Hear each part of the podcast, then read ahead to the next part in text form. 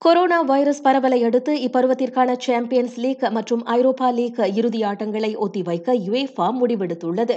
எனினும் அவ்வாட்டங்களுக்கான புதிய தேதிகள் நிர்ணயிக்கப்படவில்லை.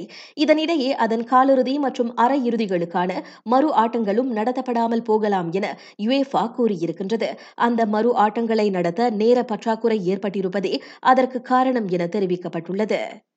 ஈராயிரத்து இருபது டோக்கியோ ஒலிம்பிக் போட்டி அடுத்த ஆண்டுக்கு ஒத்திவைக்கப்படலாம் என அனைத்துலக ஒலிம்பிக் மன்றம் கோடி காட்டியிருக்கின்றது அம்மன்றத்தைச் சேர்ந்த மூத்த அதிகாரி ஒருவர் அத்தகவலை அம்பலப்படுத்தியிருக்கின்றார். என்றாலும் இன்னும் அதிகாரப்பூர்வ அறிவிப்பு வெளியிடப்படவில்லை. இவ்வுளையில் ஒலிம்பிக் போட்டியை ஒத்திவைக்கும் அந்த அனைத்துலக மன்றத்தின் முயற்சி வரவேற்கத்தக்க ஒன்று என மலேசிய ஒலிம்பிக் மன்றம் தெரிவித்துள்ளது. கொரோனா வைரஸ் தொற்று நிலவரம் சீரடையாத வரை அப்போட்டியை நடத்துவது சரிப்பட்டு வராது என அதன் தலைவர் டாத்துஸ்ரீ நோர்சா ஜக்காரியா கூறியிருக்கின்றார்.